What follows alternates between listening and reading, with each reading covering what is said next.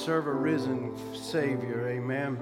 Amen. Let's just go to Him in prayer. Father, we just come to you, Lord, tonight, just asking that you would speak to our hearts, Lord. You would touch us by your grace and mercy. Lord, there's no doubt needs in our bodies, needs in our spirits, Lord. And God, around us, Lord, we just have a need of you, Lord. We just need a touch from you, Father. We're asking that the healer would just sweep through this place, Lord, and touch bodies and hearts and lives, we pray. Lord, we commit this service to you and all that's said and done in Jesus' name. Amen. Amen. Turn to 1 Timothy 6 and also Hebrews 11. Amen. I would also like to add my voice of thanks to each and every one of you that has supported us during this difficult time. Seemed like uh, we've heard from literally, seemingly thousands around the world, and the outpouring of love has meant a lot to us, and every prayer matters. Amen. When you're going through things in your life, every prayer matters, and we're sure, sure thankful for that. Amen. But it's good to be in the house of the Lord. Amen. Amen. We got the young people that's going to be leaving this evening, and We'll be following up tomorrow morning. Me and Sister Ruth will be getting on a plane about six something in the morning. So to be up there and with Brother Andrew Spencer. So just be in prayer for these meetings and the Lord to just come down in a special way. Amen. I believe He does that still. Amen. And I believe He still answers prayers and He still saves. And I believe, I know we got some young people that needs a real touch from God. And I need a touch from Him. Every one of us do, amen, every day of our lives. So we're just looking unto him, amen, for these meetings. 1 Timothy 6 and verse 12 says, Fight the good fight of faith, lay hold on eternal life, whereunto thou art also called. Oh my, aren't you glad to be called to eternal life? And has professed a good profession before many witnesses. Hebrews chapter 11, verse 1 says, Now faith is the substance of things hoped for, the evidence of things not seen. For by it the elders obtained a good report. Through faith we understand that the worlds were framed by the word of God, so that things which are seen were not made of things which, which are seen were not made of things which do appear. Amen. We'll let you be seated. I actually was looking at this thought some months ago and just kind of had it laying there. Lord willing, we'll pick up again on Jesus Christ the same. But tonight, I, I, just felt in my heart that this was a good place to stand tonight as we're coming past the time that we've been in. And, and I, I, want to, I want you to understand and the world to understand that we're still fighting the good fight of faith. Amen. Our faith is not wavering, our faith is not down, our faith is not defeated, but our faith is still in the Word of God. You know, Brother Branham would talk about the good fight of faith and he would talk about the Christian walk, and he says, Remember, we're not on a picnic, we're in a battlefield. He said many people just think that when you become a Christian, that's all that they need to do, and that settles it forever. And they are a Christian, and everything's going to come easy. He said, Don't ever get that in your head. He said, For I become, for I become a Christian to fight amen, to fight the good fight of faith. I become a Christian to get in the battle lines. We're Christian soldiers. We, we have been trained, we've been brought up to know all the techniques of the enemy, to know how to fortify, to know how to fight the fight. We can only do what the Holy Spirit has revealed unto us.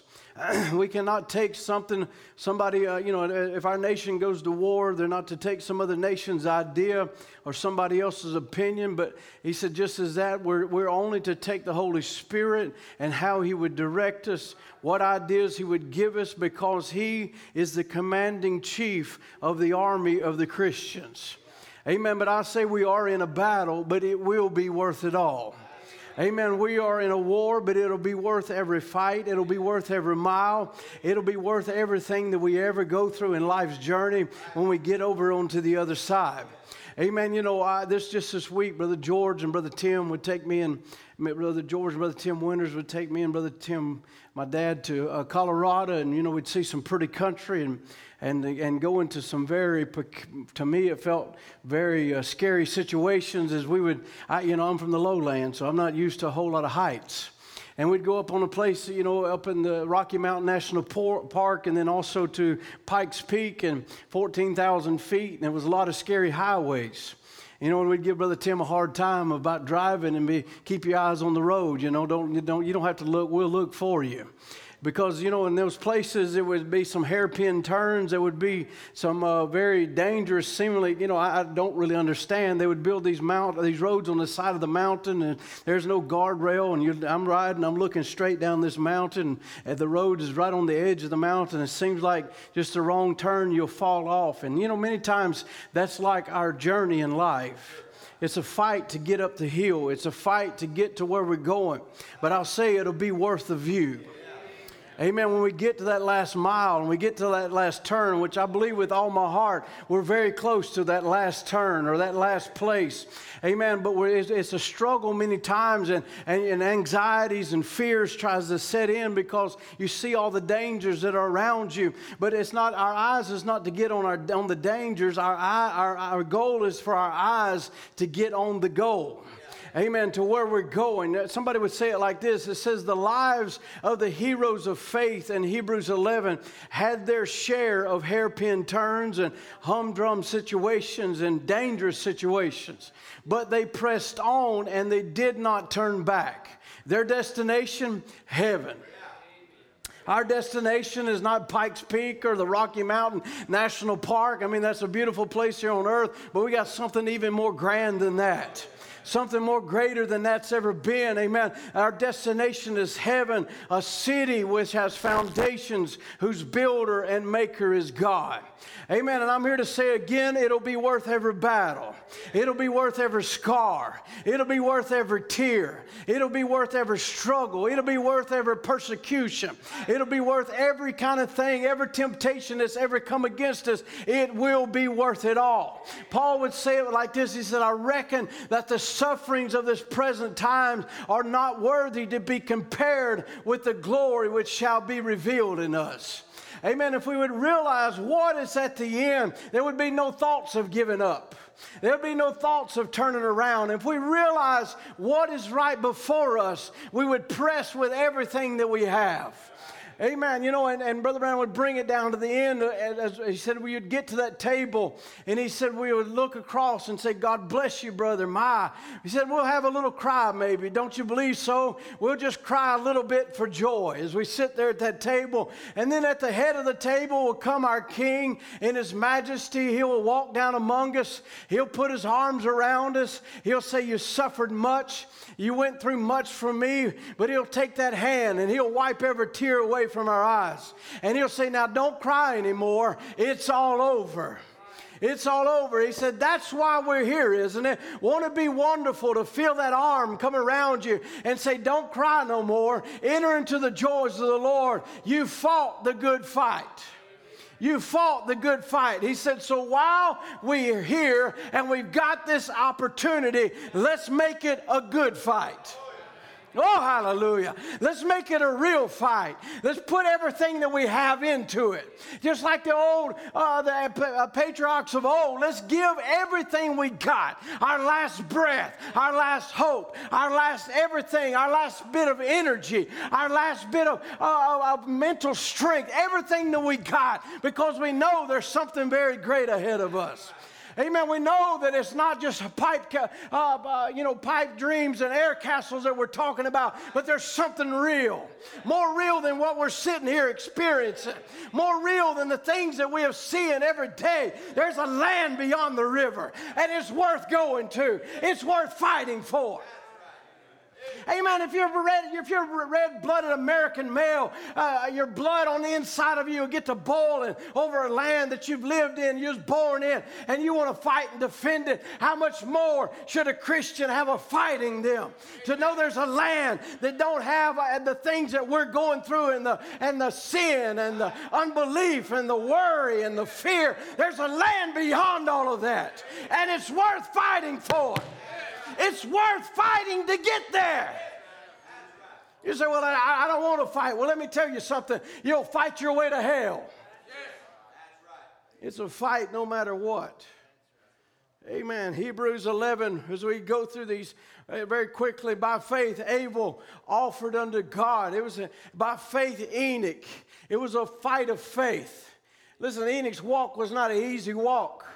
It was in a time even similar to what we're living in sin was abounding. It was worse than it's ever been. As, as Noah was coming, it was a flood, as a flood was at the very gates of the earth, and it was about to overtake the earth. And but yet Enoch, by faith, amen, by faith was translated that he should not see death and was not found because God translated him. Before, because before his translation, he had this testimony, he pleased God. And he had a fight to do that. He had to fight to, to take a stand. He had to stand against all kinds of things that was there upon upon the earth. Amen. And the sins and the, uh, you know, why would Jesus say, as it was in the days of Noah, so shall it be?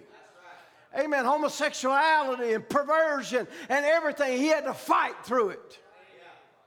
Listen, he had to fight to turn his head. He had to fight amen, to, to, to, to push day after day, amen, but when it was worth it all. Because one day eh, he went for a walk and he never returned.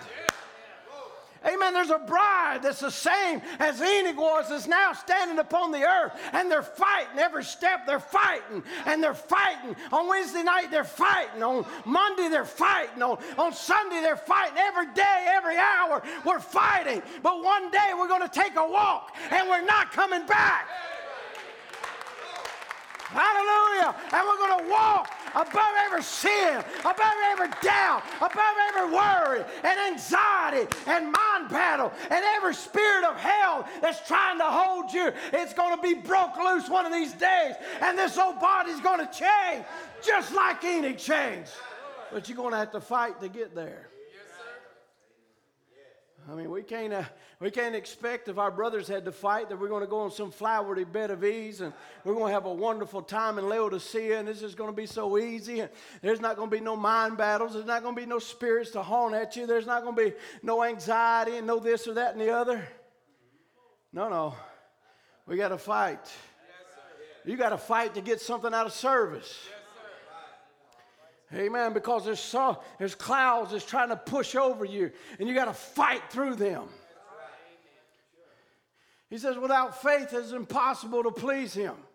For he that cometh to God must believe that he is, and he's a rewarder of them that diligently seek him. By faith, Noah. Think about that man's fight. To build something, a boat, uh, to, to come against something that had never happened before to stand there as a memorial that a flood is coming. But well, we got a boat. Well, God said build a certain boat. Well, won't our boat work? No, He said you got to do it this way. He had to fight. He had, a, he had been given a blueprint and he had to fight to stay there on that line that God had drawn for him. He had to do everything he could to push aside somebody else's idea how a boat ought to be built and how it ought to be done and how this ought to take place. He had to fight past all of that. Listen, we got to fight past intellectual ideas. We got to fight beyond people's ideals of what the Holy Ghost is and how it acts and how it ought to be, how a service ought to be. We got to fight past all of that.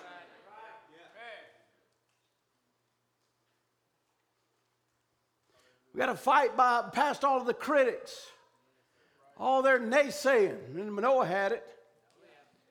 Every day, nobody, no doubt somebody come up there and made fun of him, and mocked him, and if they had YouTube, they had YouTube videos about him. Every day.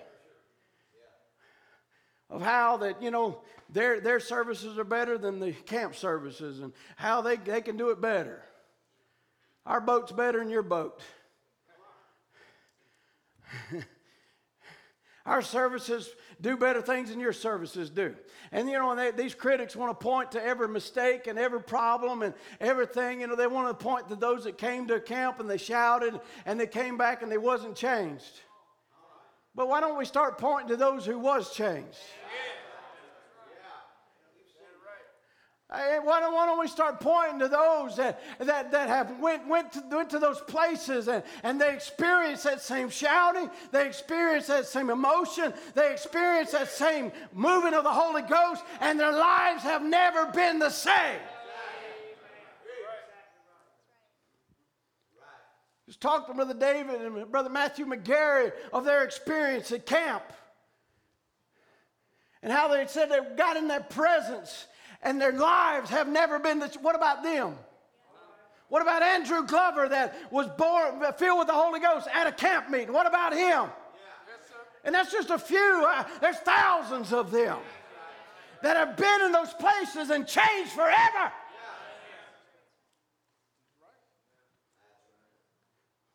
But Noah, being warned of God of things not yet seen, moved with fear prepared an ark to the saving of his house, by the which he condemned the world and became heir of the righteousness which is by faith. Amen. Noah had to fight to save his family. What's wrong with our fathers who won't fight to save their families? Won't do something when their daughters are wearing things they shouldn't wear, doing things they shouldn't do, and their sons are doing. Why won't you fight for them? It's a good fight of faith. It will be worth it all.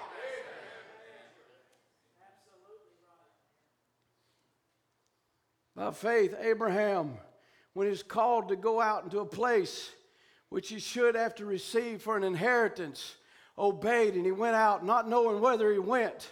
By faith, he sojourned in the land of the promise, as in a strange country, dwelling in the tabernacles of Isaac and Jacob, the heirs with him of the same promise.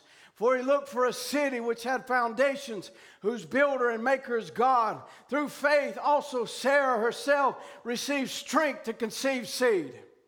She had to fight to get there.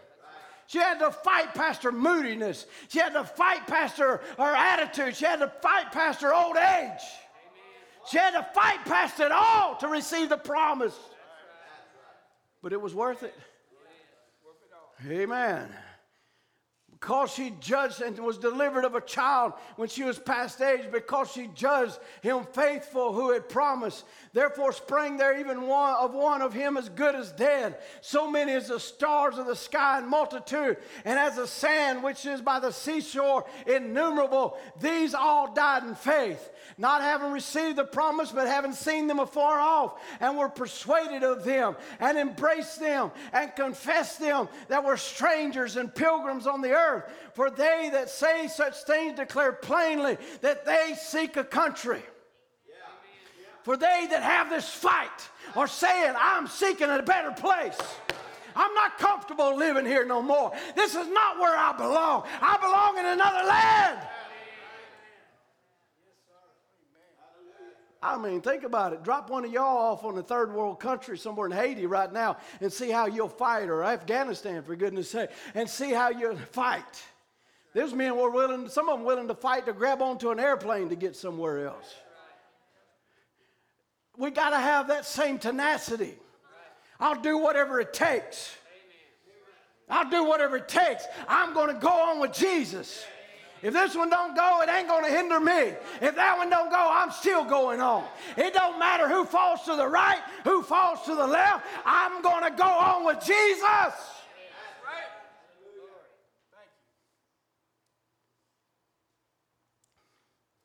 For now, and truly, if they had been mindful of that country from which they come out, they might have had opportunity to return. In other words, if everything was in their mind, what they left, they would have turned back. But they had to fight to put that out of their mind. Dathan and Korah couldn't do that fight. All those that follow them, they died because they could not put Egypt out of their mind, out of their hearts, out of their thinking out of their desires. Out of, listen, we're called to be a separated people. But we're seeing some of them among us still has a desire for Laodicea. Has a, you say, how do you know? Because you can see it on your outward appearance. That your heart is still towards Laodicea. Amen. Just like uh, uh Lot's wife, she was looking towards Sodom. She looked towards it before she got there.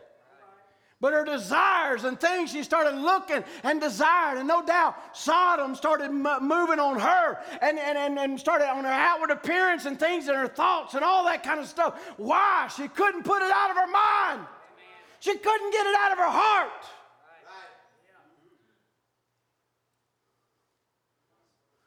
You got to fight. But now they desired a better country. Oh my. That is a heavenly country. Wherefore God is not ashamed to be called their God, for he hath prepared for them a city. Oh, hallelujah. For by faith Abraham, when he was tried, offered up Isaac that he received the promise, offered up his only begotten Son, who has said that in Isaac shall thy seed be called, accounting that God was able to raise him up even from the dead, from whence he also received him in figure. By faith, Isaac blessed Jacob and Esau concerning things to come. By faith, Jacob, when he was dying, blessed both the sons of Joseph and worship, leaning on the top of the staff. By faith, Joseph, when he died, made mention of the departing of Israel and gave commandment concerning his bones. By faith, Moses, amen, all he had to fight all the way down. They had to fight to the Red Sea. They had to fight to the walls of Jericho. They had to, Rahab had to fight. And what shall we say more as time would fail to tell of Gideon and Barak and of Samson and Jephthah and David and Samuel and the prophets who through faith subdued, subdued kingdoms. This is what we're being brought here for to tear Satan's kingdom down to subdue it, to bring it powerless. You say Satan's kingdom becoming powerless? Yes, it is in a people. Oh, sure, he's got power out there in Laodicea, but in a people, he's lost power because their heart's not on his kingdom, their heart's on the heavenly land. They're looking for a heavenly place and they're fighting towards it. And if I got to put my foot on that devil, so be it. And if I got to put my foot on that one, so be it. I'm going to overcome every one of them and push towards heaven as hard as I can go.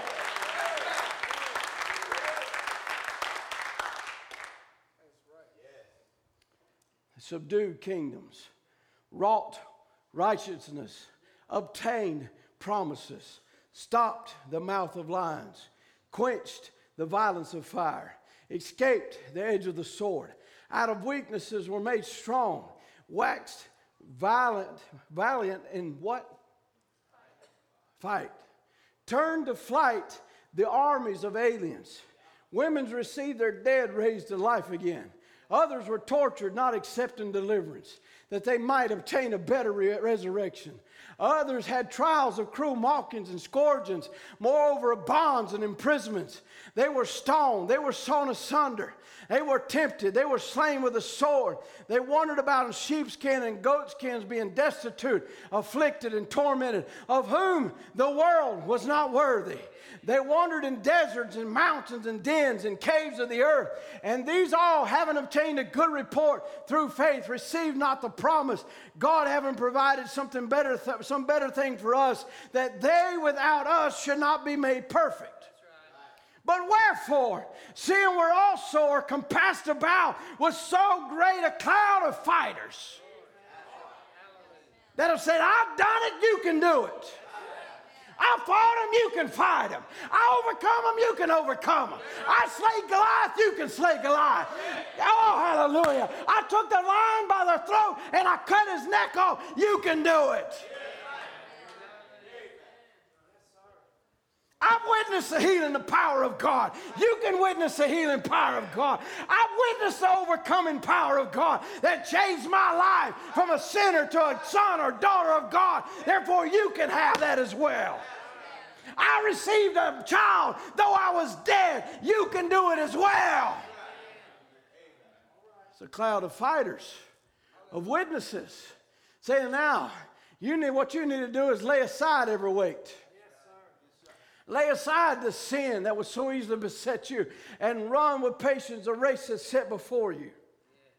Looking unto Jesus, the author and finisher of our faith, who for joy has that was was set before him, endured the cross, despising the shame, and is set down at the right hand of the throne of God.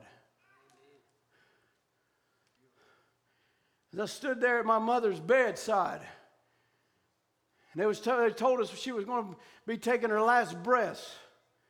I grabbed her by the hand. I didn't know. I, was, I didn't know if she could still hear me or not. Didn't matter. Felt like that maybe she could because they said that's the last thing that leaves is the hearing. I said, Mama, you get over on the other side. You tell them we're coming.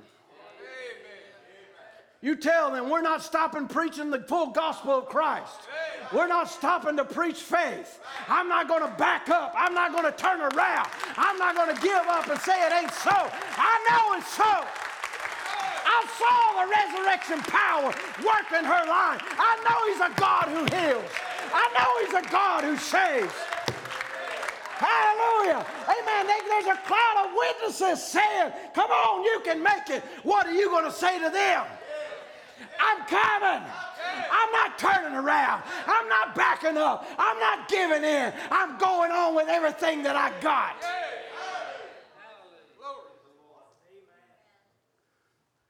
To fight the good fight of faith, it means to remain true to God, to remain true to His Word, even in the face of opposition.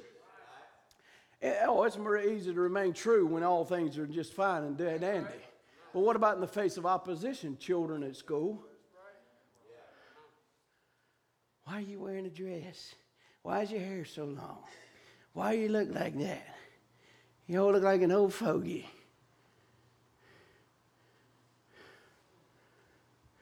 Oppression to remain true to God and His Word in the middle of uh, opposition and oppression and adversity. It means to have an unwavering allegiance to the cause of Christ in the middle of hostilities, both internal and external. Hello, somebody. Fighting the good fight of faith means to have a firm determination. I'm going to pursue righteousness. I'm going to pursue godliness. I'm going to have faith and love and perseverance and gentleness at all times and in all situations. Wow. According to 1 Timothy 6 12, it says to fight the good fight of faith also means that you will, by the grace of God, practice the spiritual disciplines of desire, patience, endurance, perseverance for an imperishable crown of righteousness. Fight the good fight of faith. Take hold on eternal life. And we're so quick to take hold of all kinds of stuff. What about eternal life? We take hold of our feelings. We take hold of our pride. We take hold of our arrogance. We take hold of our, uh, you know, it's my world. We take, what about eternal life? Take hold on eternal life, to which you are called, about which you're made the good profession in the presence of many witnesses. You know, Paul would write this to Timothy. I've done some study. This is some of the history of it. He, he would write this to Timothy from a Roman prison. And Timothy was a young man in charge of the church of Ephesus. And I'll be honest with you, my name's Timothy, so the book of Timothy is very important to me. Matter of fact, when I went overseas for the first time to Guyana, and uh, you know, just just barely in, into the ministry, and uh, went with Brother Danny Steeman and Brother Jackie Benton. And uh, we split up in the city there, Jamestown, I think the name of it is. And we all three on a Sunday went to three different churches. And I'd met this pastor at the airport when they picked us up. Didn't really know him, but just shook his hand. So I'm sitting in the back getting ready to come out. And I'm just sitting in the back of the audience back there waiting for him to call me up. And he says, he says, you know, he says, Saints, we have a special treat. He said, we have Brother Timothy. Oh, Brother Timothy. Brother Timothy. He said, if you know what you were going to get this morning, go read the book of Timothy. Rebuke, chasten. Uh, oh, Lord, maybe I need to read the book of Timothy. so I read the book of Timothy. He's a young man in charge of the church there at Ephesus. Ephesus was a prosperous Roman city A strategic position of the city created a unique environment of trading to thrive. Many of the city's inhabitants were wealthy because of the increased commercial activities in that busy port. A few wealthy individuals in the city had converted to Christianity, and mo- among them were some who trusted in their wealth and not their God. And Paul would instruct Timothy to warn him you need to fight the good fight of faith. And you need to instruct these new believers to not trust in uncertain riches, but trust in God. Ephesus was the headquarters, even also the headquarters of the fertility cult of Diana. Ephesus city boasted of having one of the most celebrated pagan temples in the ancient world. Sounds a lot like our day. The, te- uh, the temple of Artemis was one of the world's seven wonders. These pagan influence and trappings were probably the reason why Paul warned Timothy to fight the good fight of faith, to keep guard, keep your guard up to keep that which had been committed to you. Amen. To keep the word of God near and dear to your heart. So, from this background of the Ephesus church, you can start gleaning clues in chapter 6 and hints of what it meant to fight a good fight of faith. Well, based on 1 Timothy 6, you can go through this later and you can see it all down through the scriptures as he would come down, he'd say, Fight the good fight of faith. One would be in 1 Timothy 6, and verse, the first couple verses would be to maintain a godly character. To fight the good fight of faith, to maintain a good godly character no matter what the circumstances are, no matter who's around you. Oh, I got a godly character, but uh, yeah, that's in church. But what about when you're at school or work or what? behind the scenes. Amen? Paul urges faithfulness to God no matter if you found yourself a rich man or a slave. He, he actually addresses both a rich man or a slave. You were to conduct yourself no matter what as a son or daughter of God. Put me in remembrance, Brother Branham talking about the slave, the son of a king how he came over here, you know, and he, he, he held himself in a different manner. He acted a different way. He, he didn't look like a normal slave. And the man came to buy something. He's like, what, What's the difference? Do you feed him different? Do you, do you treat him different? And he said, No, he eats with the rest of them eat. He, I treat him just like everybody else. He said, Well, what makes that man different? He said, Well, I actually wondered that myself, but one day I found out that man is the son of a king over there in Africa and he said he presents himself or conducts himself as a son of a king. Come on, somebody. Amen. So it does not matter where you find yourself, whether you got a hundred bucks in the bank or no bucks in the bank or a million bucks in the bank, you need to conduct yourself where you came from. As a son of a king, a daughter of a king. It doesn't matter if he was in his father's kingdom or if he was a slave in a foreign land. He was going to maintain his position. I'm a son of a king. Come on, somebody. So it doesn't matter if you got a lot of money or no money or some, some money. That, ain't, that has no bearings on who you are. Right? It doesn't matter if you got a lot of land, no land, or you rent some land. It does not change who you are. Another one would be to reject false doctrines. To stand there and be well rooted in the word so that when you see these things come, he would instruct Timothy you want to fight the fight of faith, you maintain a godly character, and you reject false doctrines. You don't play around with them. You reject them and you stand with the word no matter how many comes.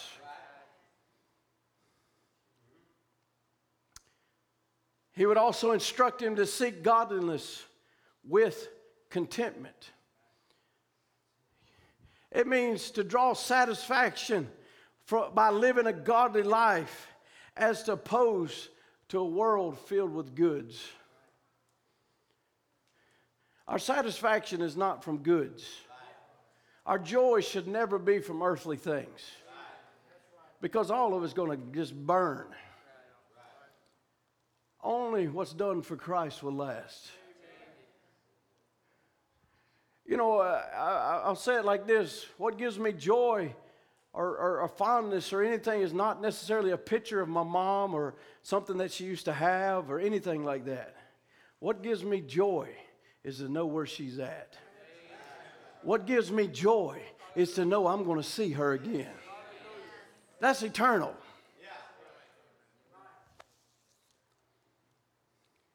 I was walking out my, my door there uh, off the patio, walking down to Dad's there. I think it was Friday morning of the, of the weekend there, just talking to the Lord. And I just said, Mom, one of these days I'm going to see you walk down this road.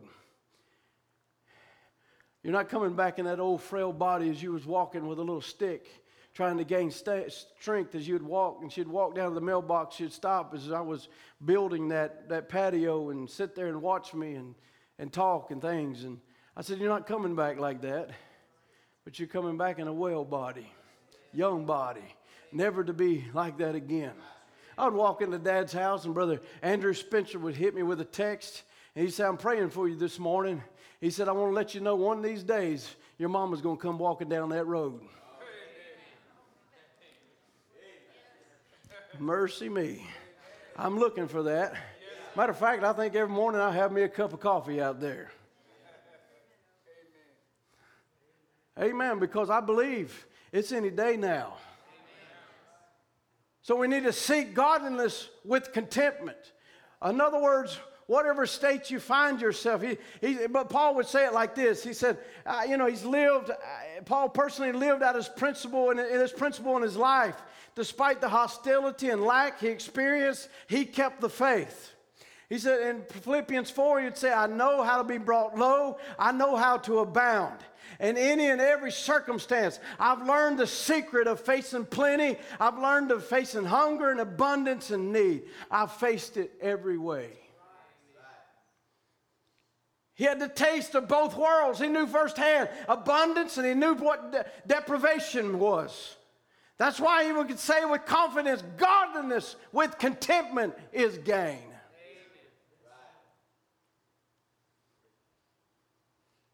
Another one he, he would struck would say no to the greed for riches. For though he would say it there again, for those who desire to be rich fall into temptation, into a snare, into many senseless and harmful desires that plunge people into ruin and destruction. For the love of money is the root of all kinds of evil. Some people eager for money have wandered from the faith and pierced themselves with many griefs. So, how, how is the money a root of all evil? It's the love of money, it's putting that above God. Well, I got to have it to survive. Well, you never put it before God because God will help you survive when money can't. Hey, we got scriptures for that. We got the woman, I got it here, and, and, and, be certain of God, the woman who was out there picking up her last couple sticks and her last meal and her last she didn't have money? She would have and if she'd have had money she probably couldn't have bought anything. Listen i don't know where we're going in this world but it seems to be crashing pretty hard. And you can have all the money you want and it's a well, fine fine how to do but don't put your trust in it because it can be gone in a flash. I don't know what all we're going to face. As i said last year People was talking about how bad year 220 was, 2020. I'd say, what do you think? Two, you think 2021 is going to be any better? And for me, it wasn't. Is 2022 going to be any better? I hope we can get past this pandemic. Listen, we're going down to destruction. This world is. We shouldn't be surprised. This world is being set up to be burned with unquenchable fire. That sounds like destruction to the whatever degree. There's not going to be nothing left. As I said in 2020, the only thing that'll make 2021 a better year is the rapture. And it can still happen. 2022, what, 25, whatever we face, the only thing that's going to make that a better year is the rapture. And we better be prepared to leave here. and you better fight with everything you got to get on that boat.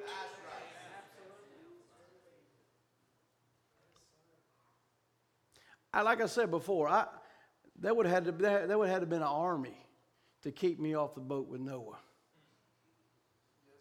Because I mean, because Brother Branham talks about what you are here is what you'll be there. Right. Amen. I, I, tell you, if I would have been there and I saw those supernatural things happening, and all of a sudden out of the woods comes these animals walking two by two, going into the ark, yeah, sure. I'm in line. And ain't nobody keeping me off that boat. Yeah. And that ought to be our attitude, saints. If nobody else goes, I'm going. If nobody else is going to make it, I'm going to make it. I'm going to fight with everything I got. I'm going to lay aside every weight, every sin that was so easily beset me, and run. Run! Listen, it's time to get yourself in high gear and push towards righteousness with all your heart. Push towards holiness with all your heart. Push towards a body change with all your heart.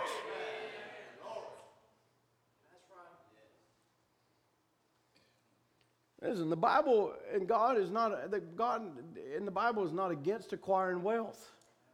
It's against putting your confidence in your wealth.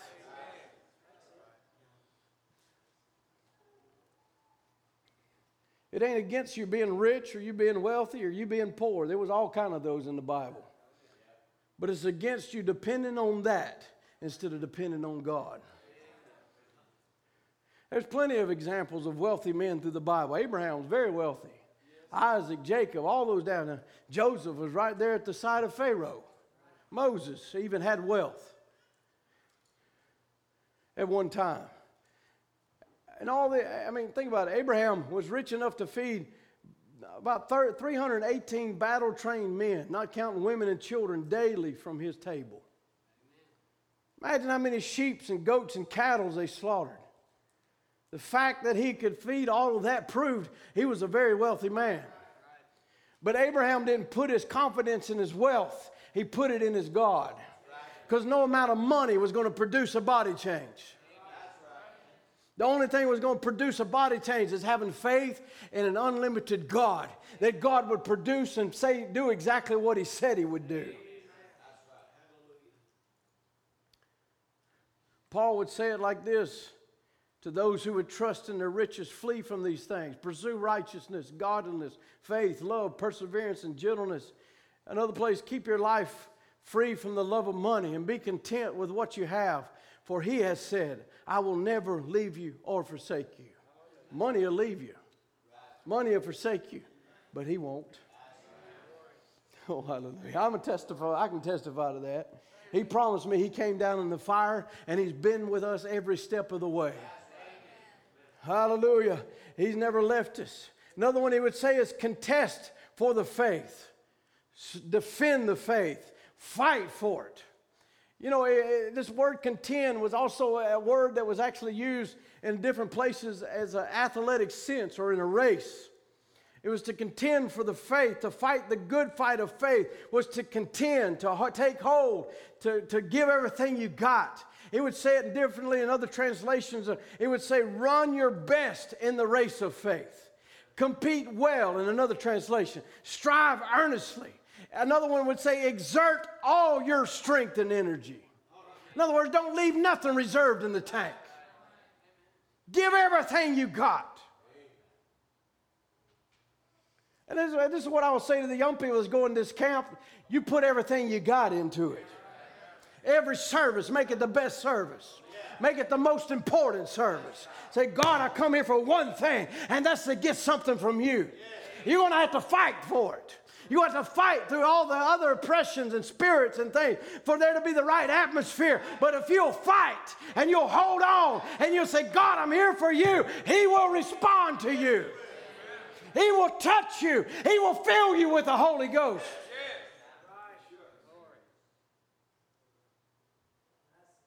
Got to fight.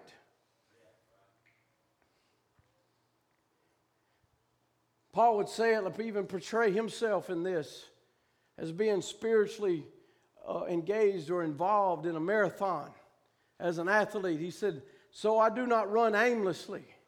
I do not box as one beat in the air, but I dis- discipline my body and keep it under control, lest after preaching to others, I myself should be disqualified or cast away. The language used by Paul is also as borrowed straight from athletics. Paul draws parallels between an athlete, athlete's discipline and spiritual discipline. Athletes put their body through things. Why? The physical body, because they're fighting a physical race or they're running a physical race, or they're, they're doing, fighting a physical fight. They're, they're training their body to take hits. They're training their body to push it just a little harder than somebody else. They're putting the right food. They're doing everything they can. Why? Because they want to win a little medal around their throat. To have the prestige for a few years of winning a medal. Won a medal. Great. But that's not what we're in the ra- this race for. We're not in this race to get on the other side and say, look what medal I won.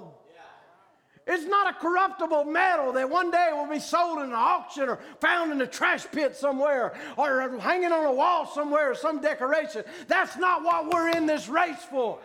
We're in this race and this fight not for a temporary crown, but for a crown of eternal life. That's something worth fighting for. That's worth something. That's something worth putting your energies into. Your heart into, your life into, everything you got, and lay it all aside. So I got a goal in mind. My goal ain't a gold medal or bronze or silver. My goal is eternal life.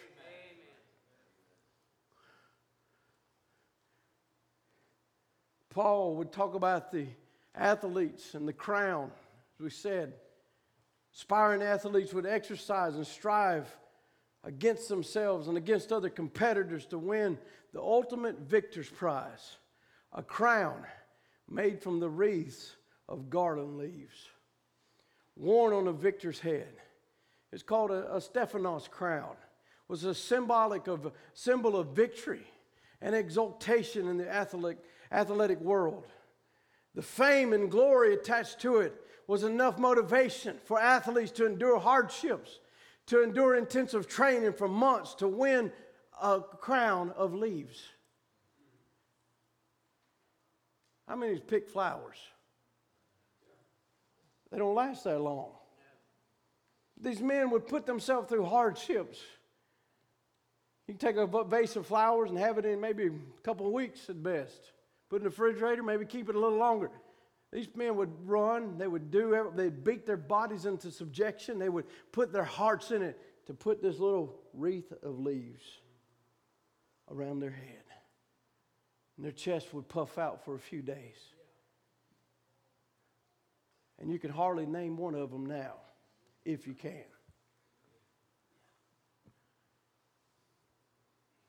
But yet, these other men, that were seeking a city whose builder and maker was God, you can still read their names.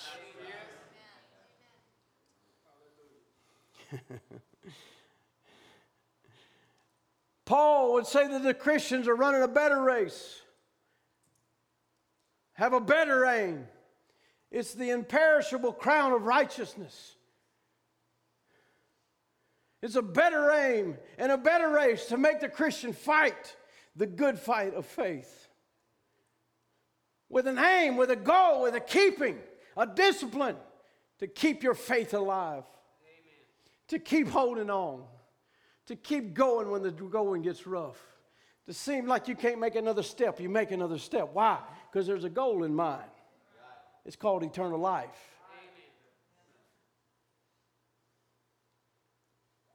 I mean, I get amazed. Talking about goals, people get in line for days sometimes to get into a store on a Black Friday or some special. Camp out, do all kinds of things, fight. Think about the fights we witnessed over toilet paper. Seriously, let's think about that a minute, just a minute. Over toilet paper. Fight. And you mean I can't fight for what I'm, what I'm going to obtain? You mean I can't fight to have a spiritual service that my child can experience the same God I experienced in? You mean I can't fight that my children and my household can be saved and delivered and stand for righteousness and godliness and persevere through impossible situations? Yeah, I can fight. And we're going to fight.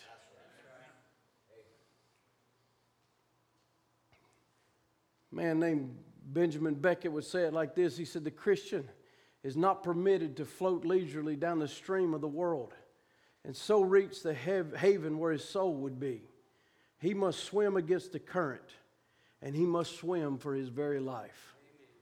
The faith which he professes with his lips, he must adorn with his life.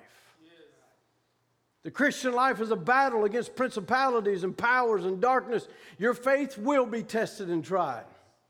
You will face stiff oppositions from the world and from people around you troubles, trials, tribulations, temptations. Christ had this in mind when he said, The kingdom of heaven suffereth violence, but the violent taketh by force. Yeah, there's going to be violence. There's going to be fights against you, but there's going to be something on the inside of you. When the going gets rough and, and you feel like I need to give up, there's going to be something say, Nope, this ain't the day for that. Take another step forward. Defeat another devil. You've been called for this moment. This is your moment.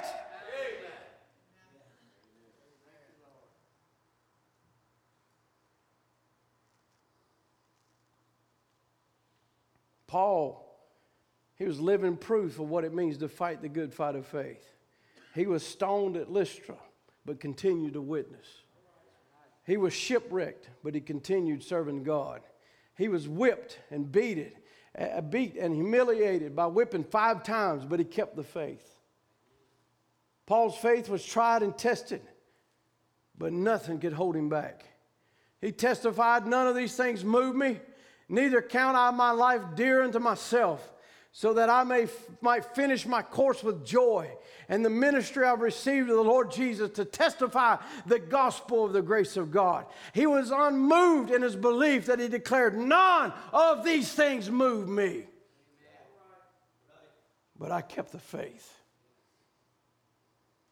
The good fight is good because in this fight, God is glorified. The good fight is good because it ultimately leads to eternal life. To fight the good fight means you will move and continue to fight with everything that's in you, no matter what the situation. Another one was to guard that sacred trust. This word, to guard that sacred trust that's been given to you, to avoid pretentious arguments to continue in prayer. This was the fight. In other words, to fight the good fight of faith means to maintain means maintaining a godly character even in forbidden and hostile circumstances. It means to reject error and to pursue righteousness and godliness and faith and love and perseverance and gentleness. Fighting the good fight means to find joy and contentment in whatever god place god has given you rather than greed and money and riches. It, it is the life it is to live your life above reproach and to bear a good report before believers and non believers. It is to guard the sacred trust and avoid pretentious arguments that seek to unsettle your faith in Christ Jesus. It means to fight and keep on fighting and never quit. As we said, we could talk about the little woman who gathered that last meal she had to fight. You're talking about mind battles. Her little child's over there dying.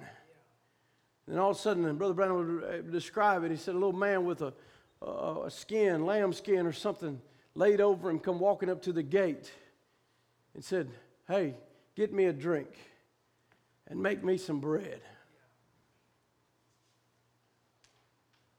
She had to fight.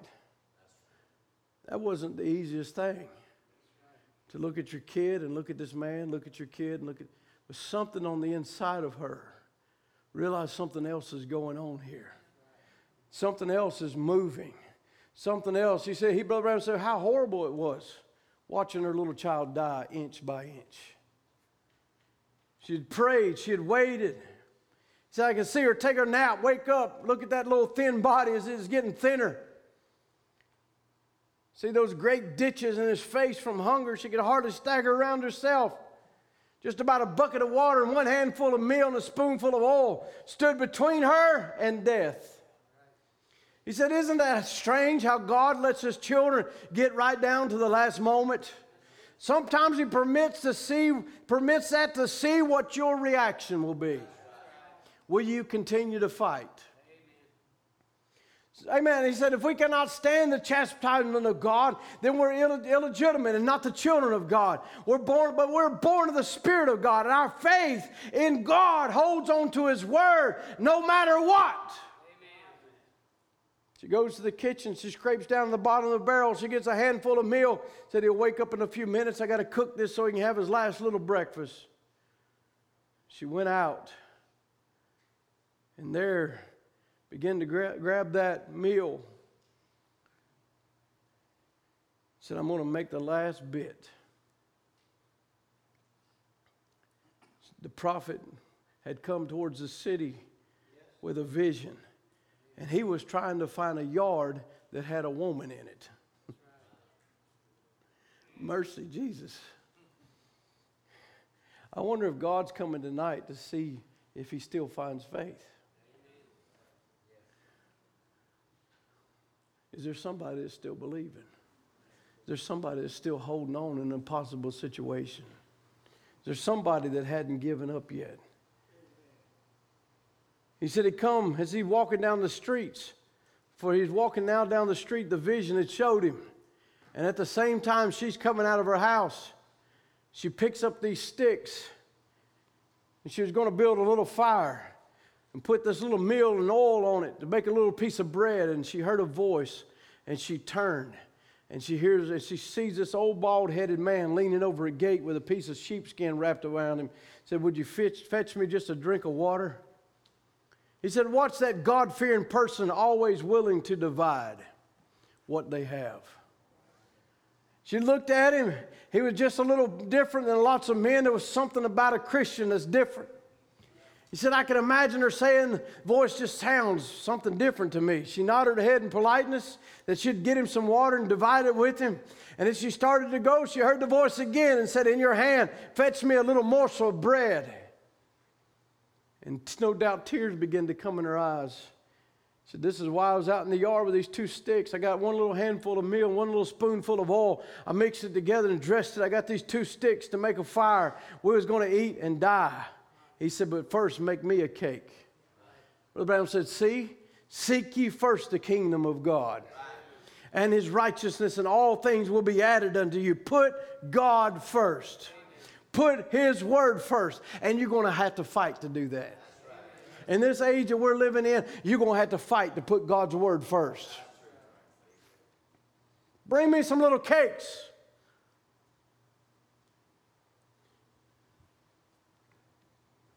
She said she would. She turned and started the house. And as she turned to go to the house, she heard that voice speak again and said, Thus saith the Lord, the barrel will not be empty, neither the cruse run dry, until the day of the Lord God sends water upon the earth again. She was willing, but she had to fight. And she put God first, and God did something for her. He'd say like this, he said many times disappointments and trouble strikes our home. He said it's a blessing in disguise. Sometimes it's hard to see how is this a blessing? How, why would he say that? Because Paul said all things work together for the good to them that are the called according to the word of God. So it has to be a blessing or it can't be good. Come on now. I know we're, we're slowing down a minute. He said, but many times trouble strikes our home and we wonder, how is this a blessing? Some people might say, well, you're sick just because you're not right with God. That don't mean that. Job was right with God and he was sick. But many times it's God testing you, putting you to a test to see what you'll do. Maybe let the doctor say that was for a purpose and see what you'll do. We're nearing the coming of the Lord. God is coming for a church. He never asked and questioned, Will I have a church? Will I have righteousness? But he asked, Will I find faith? Will I find faith when I come? God is putting you to test to try your faith. And all are trouble and death at the door, turn with one. Thus saith the Lord.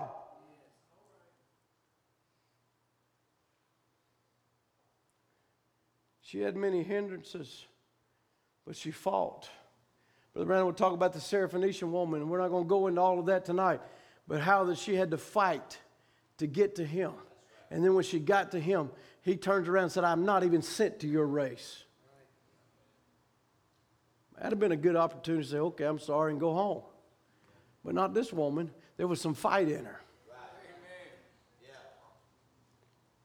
She would cry out, and he said, I, I, It's not rightful to give the bread, amen, to the dogs. That'd have been another good opportunity to turn around and go home. But there was not this woman, there was some fight in her. Oh, the preacher hurt my feelings. I'm going to go home and pout and tell everybody how terrible it was. Not this woman. There was some fight in her. But even the dogs get the crumbs.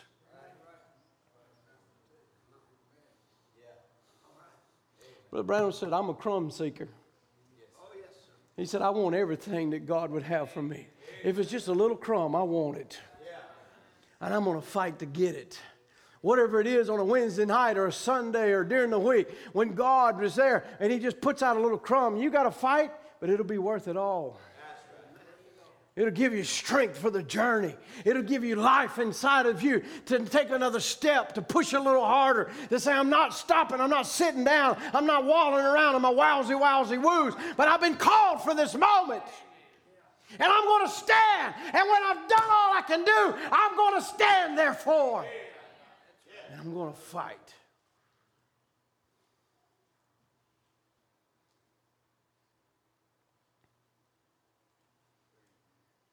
Think of it like this.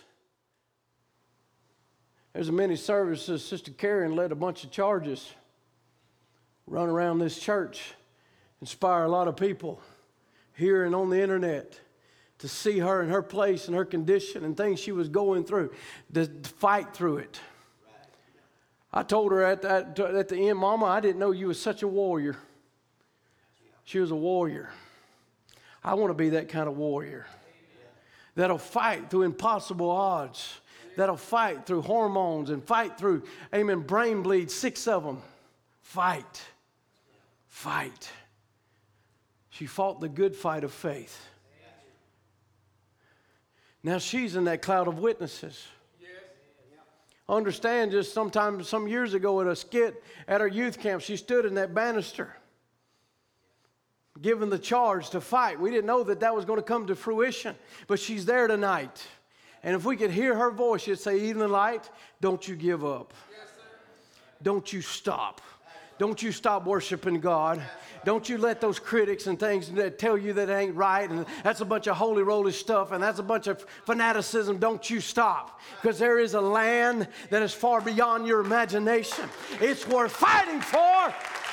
It's worth going for. It's worth laying aside everything that you're going through and say, I must fight. If I must reign, increase my courage, Lord.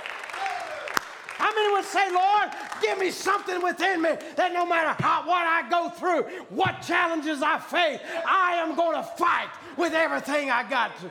You don't know you don't know when that last hill is going to be here. You don't know when that last curve's coming. You don't know when that last devil's going to be in front of you. And you take his head off, and right behind him is the eternal gates of heaven. And it will be worth it all. Every tear, every fight, every struggle, every time you laid in your bed and you cried, Why, God? It'll be worth it all.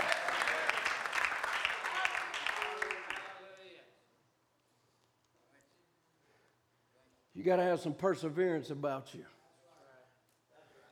I'm just going to tell you, you better buckle up. Pull up that, that buckle on, on you. Brother, Brother Josh the other day would say on a minister's uh, chat there, he said, it's time to take the sword out of the sheath and never put it back. We'll lay our armor down one day, but today ain't the day. But one day we'll lay it over on the sides of glory and lay our shields and our swords down, never to fight again. But until that day, I'm going to fight. I'm going to fight discouragement. I'm going to fight mind battles. I'm going to fight spirits of every kind of hell that would come against the bride of Jesus Christ. Intellectual demons that wants to rise up and say it can't be that our children can have an experience with the Holy Ghost. I'm going to fight against that. I'm going to fight against formalism. I'm going to fight against Sauls. Stand against them and say it ain't so. It wasn't so from the beginning.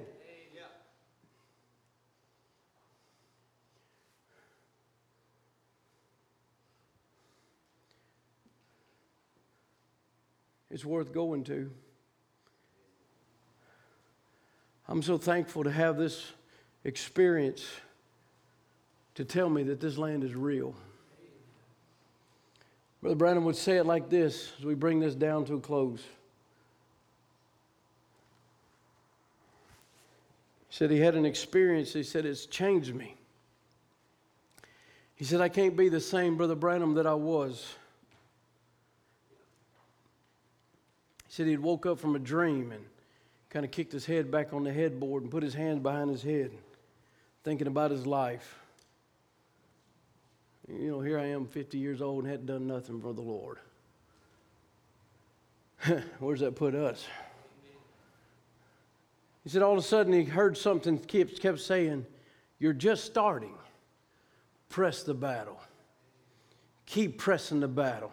He said, I shook my head a minute I thought, well, probably just thinking this, you know, a person can get some imaginations. I probably just imagine, the, imagine that. And here it come again, press the battle. Keep going. Keep going. Keep going. I said, man, maybe, maybe I said that. He said, so he put his lips between his teeth and his hand over his mouth. And there it came again. Just keep pressing on. If you only knew what was at the end of the road. It seemed like I could hear Graham Snellings or somebody that sang the song like this. They sang it here. All, all of you know I'm homesick and blue and I want to see Jesus. I would like to hear those sweet harbor bells chime. It would brighten my path and would vanish all fears.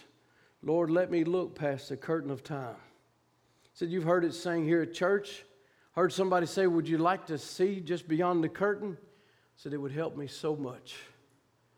And I looked in just a moment, one breath. I came into a little place that was slanted, and I looked back, and there I was laying on the bed, and I said, Wow, this is strange.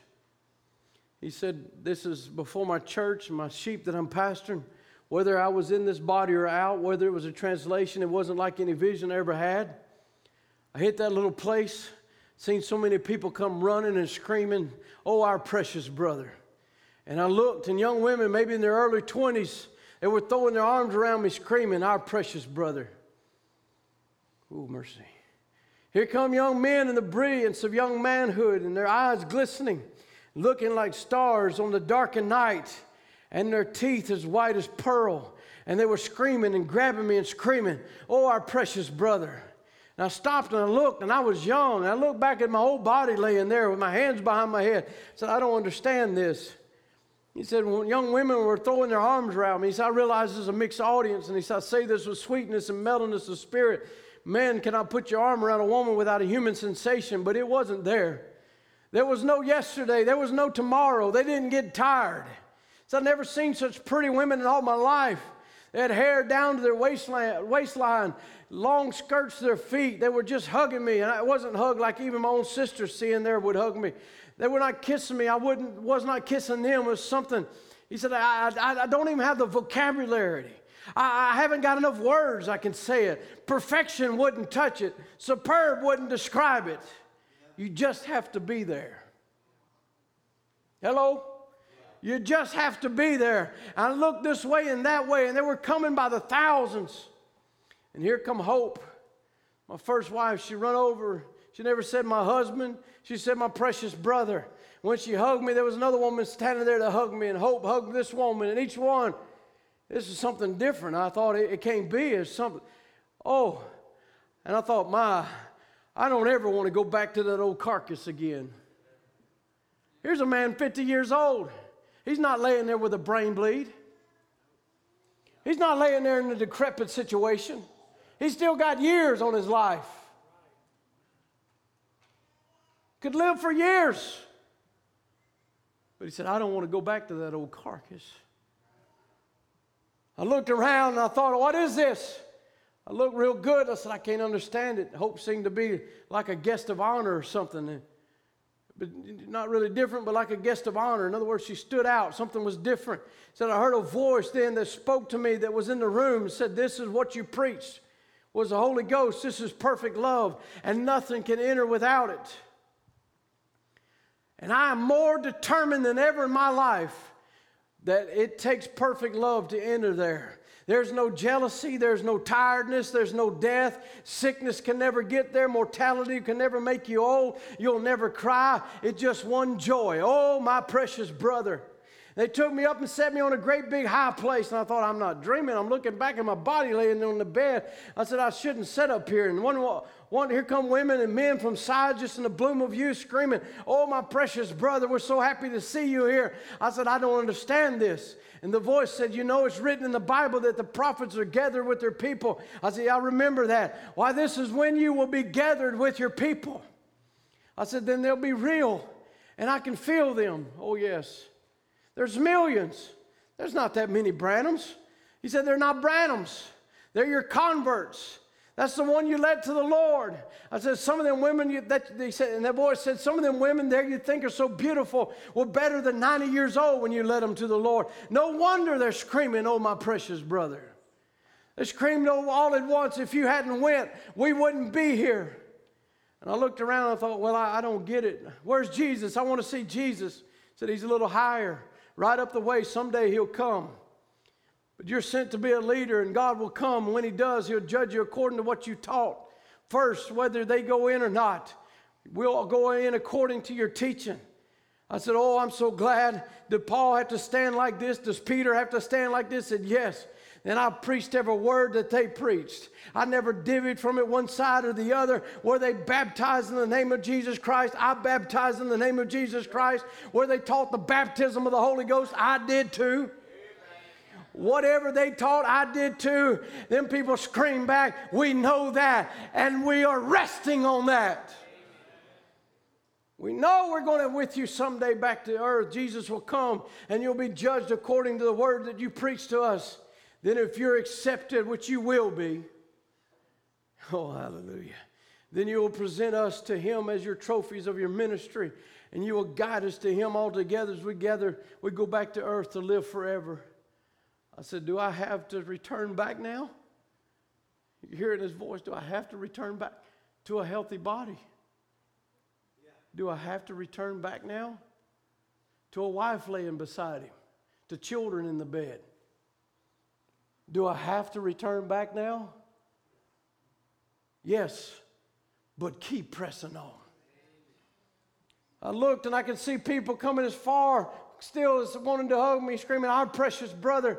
Then the voice said, All that you've loved and ever loved will be God will give it to you. He's seen his horse and he's seen his little dog. I felt myself move from that little beautiful place. And looked around and I said, Are you awake? Honey, she was still asleep. And I thought, Oh, God, help me. Never let me compromise with one word. Let me stay straight right on that word and preach it. I don't care what comes or goes, how many Sauls rise, how many sons of Kish rise, how many this or that or another. Lord, let me press with all my heart into that place. Hallelujah. I've never got to experience that, but that there's good enough for me. And if he had that desire visiting there, I have that same desire. God, let me press with everything I got into that place. Do you have that same desire tonight? I wonder how many would say, Lord, I want to fight the good fight of faith. I want to pick up my sword again. I want to fight a little harder. I want to go a little harder. I want to give more of my energies to you. I want to give more of myself in service unto you. That be your desire tonight. Can you stand to your feet and say, Lord, that's me. I want to fight a little harder. I want to go a little harder, Father, with all my heart. With all my heart. With all my heart. I don't want to hold back none, Lord. I want to go with all that's in me. Hallelujah. Oh, hallelujah. He said, All fear of death is now gone. He said, I say this with my Bible before me. I got a little boy about four years old to be raised, nine year old girl, teenager. I'm thankful for this. Turned the way of the Lord. God, let me live to bring them up in the admonition of God. Above that, the whole world seems to scream to me, 90 year old women and men of all kinds. If you hadn't have went, we wouldn't have been there. He said, Oh God, let me press the battle. Let me press the battle. He said, But when it comes to dying, I am no more afraid. It would be a joy, it would be a pleasure to enter from this corruption and disgrace into that incorruption.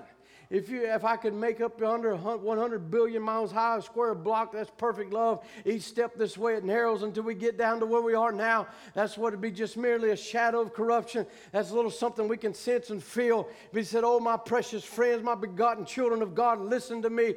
He said, I wish there was some way I could explain it. I wish I could find the words. It's not found anyway. But just beyond this last breath, is the most glorious thing you've ever experienced it.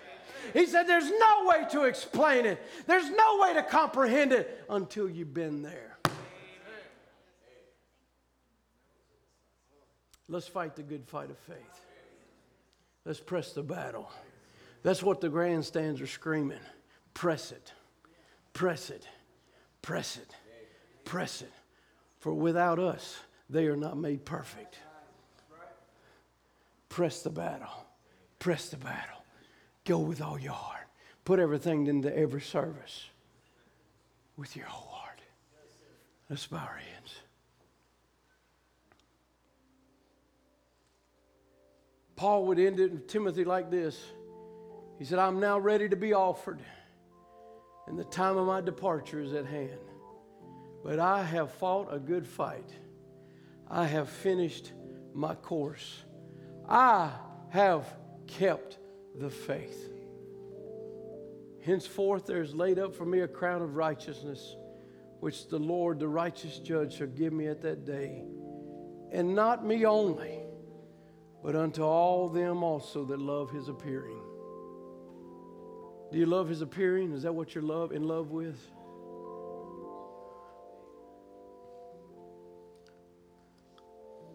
Maybe you just want to talk to him for a moment. Said, Lord, I must fight if I must reign. Increase my courage, Lord. Increase my courage, Lord. I wonder how many young people say, I'm going to fight to get something from God. I'm not coming back empty handed. I'm not coming back the same way that I leave. I'm going to come back with more of Jesus than ever before. Yes, Lord. I wonder how many of your mom and dads have pledged tonight you'll fight for these children that's going. You'll be on your knees fighting, saying, God, let the atmosphere of the Holy Ghost fall in that place that'll change lives forever.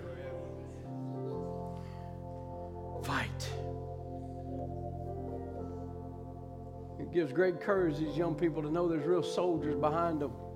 You give of your money, their bus has been paid, their way has been paid by your, your gratitude and your giving unto the Lord.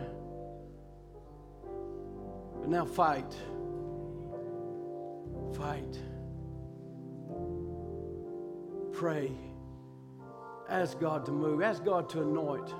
I ask you to pray for me and Brother Andrew. I feel like this is one of the most important things I'm doing all year. Young people, the new generation, needing their own drink, needing their own experience, needing their own piece of bread, the bread of life. Yes, Lord. Hallelujah. Why don't we just bind together soldier to soldier? Pray for these, each one, the hands were lifted all over this place. Pray for that soldier next to you. Might be your wife, might be your husband, fellow brother, fellow sister. That God encourage our hearts, Lord. Might be your mother, might be your son. Encourage our hearts, Lord. Fight. Hallelujah. Oh, Jesus. Lord, many times it'd be easy just to, seemingly easier just to sit down and give in and walk away.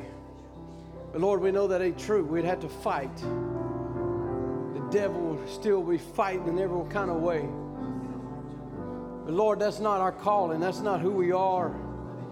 We've been called to the battlefield. We've been called to as soldiers of the living God. I ask, Father, that you would move in a special way, Father, for these youth, Lord, and, and the others, even the older ones left behind. The presence of God will fall, Lord. And God will fight for the atmosphere of the Holy Ghost. Lord, because we know we're not fighting alone. We're, there's angels that are surrounding us, there's angels that are fighting with us. Oh God, we know, Lord, that it's not just our battle, but this, the battle is the Lord's. But there's something we got to do. We got to put our faith into action. We got to put our hearts into action. We got to do everything we got to do to reach that land. Lord, I don't want to leave a hope behind. I don't want one of these young people left behind. I don't want to leave a heart behind, Lord.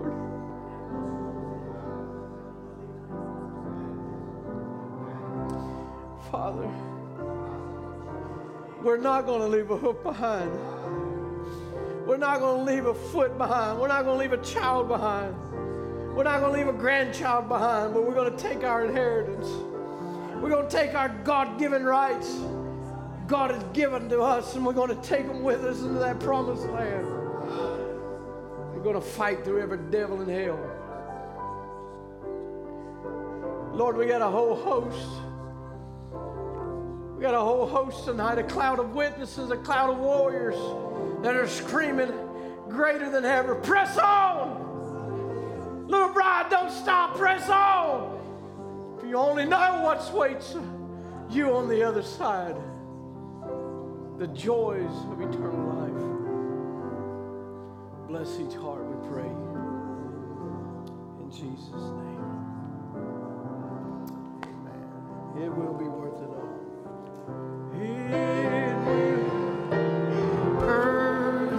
all. When we see Jesus, life's trials will seem so small.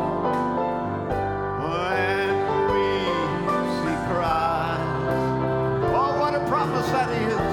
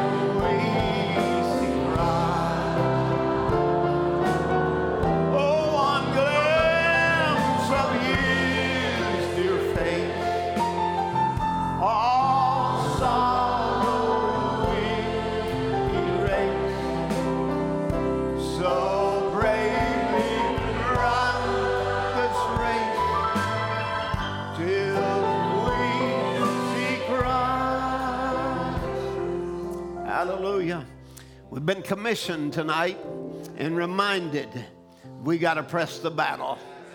Amen. We're not in on a picnic. We are here in the battlefield. We got to press with everything that we have in our within us. Amen. The goal is worth achieving. What is the goal, Brother Tim? One glimpse of his dear face. That's what's going to erase all the sorrow and all the trouble along the road. Amen. Just one glimpse of his face. All sorrow will erase. Amen. What a wonderful day that will be. And we're looking for that time. Amen. We got the, the buses already here. And I want us just to have all the young people to come down here at the front that are going on the bus. I want to just um, give you a word of admonition and then we're going to have prayer together. Amen. So if you will, all the all the young people those that are going on the bus, I want you to want you to step forward right now. Now, the home folks, you'll understand, we'll be closing the mezzanine on Sunday because all of these are gone. I need you to fill up all of the all the seats here in the auditorium. So, you know, we. I, I just want to say to you, we got a lot invested in you. You're the pride and the joy of my heart. I love each one of you. You're so precious to me. And your bus, your bus trip has been paid, and your camp fee has been paid, and the generosity of saints, different ones, even people that don't go to church here have sent me offerings to help you to go to camp and to pay your way and to provide for you. And um, we already have, I think, I think some of the sisters, uh, I understand, have already left to go up there to help with the food preparations and kitchen duty and different things. Brother Matthew and Sister Elizabeth Pruitt are they are our chaperones that are going to be on the bus, and they've taken off work and and uh, using vacation and whatever to go with you, to be with you and spend this time together.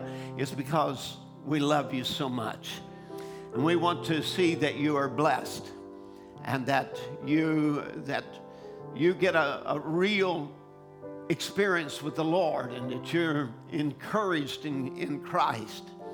So it's real important to us.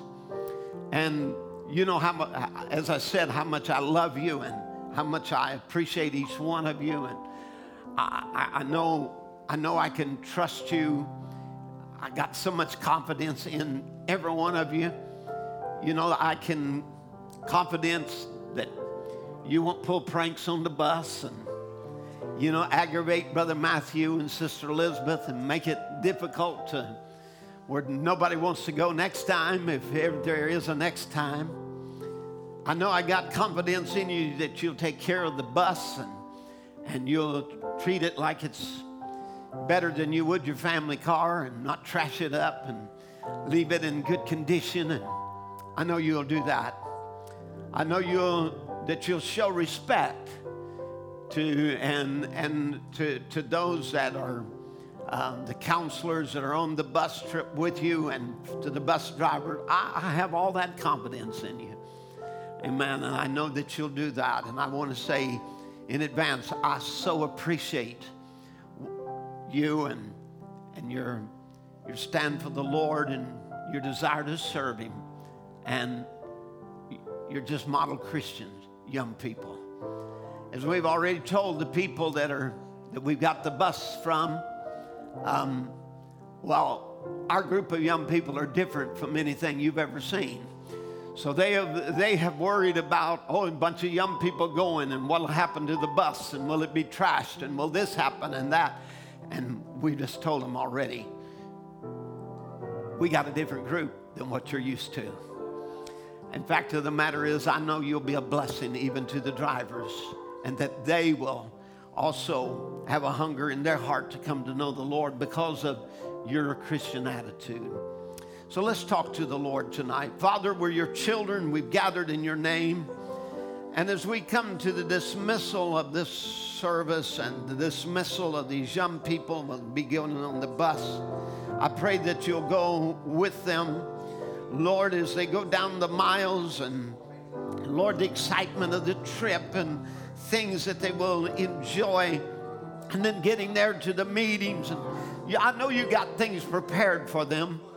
So I ask, Lord, that you would anoint every message that it would hit the target, that it would answer the questions that would be in their lives, and that they would enjoy themselves in the presence of God. And Lord, that there be a testimony come out of, Lord, of, uh, of even Ohio, of what a wonderful group of young people Evening Light Tabernacle has. We know what they are, and we've seen their lives and their testimonies, but let this light shine, I pray, in the name of Jesus. Give them protection upon the highways, Lord. There's sickness in the land. Keep them from it. I want to thank you, Lord, for all your goodness to us and your grace as we commit them in your hands. In Jesus' name, amen. Amen. God bless you. I know the Lord will keep you. I know He'll be with you. And my love and prayers are with each one of you. I'll be praying for you. Be praying for a special anointing upon the meetings. And we'll expect God to meet in a great way.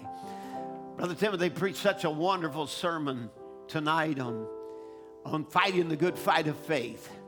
So let's, let's sing the song, I Am Determined to Hold Out to the End.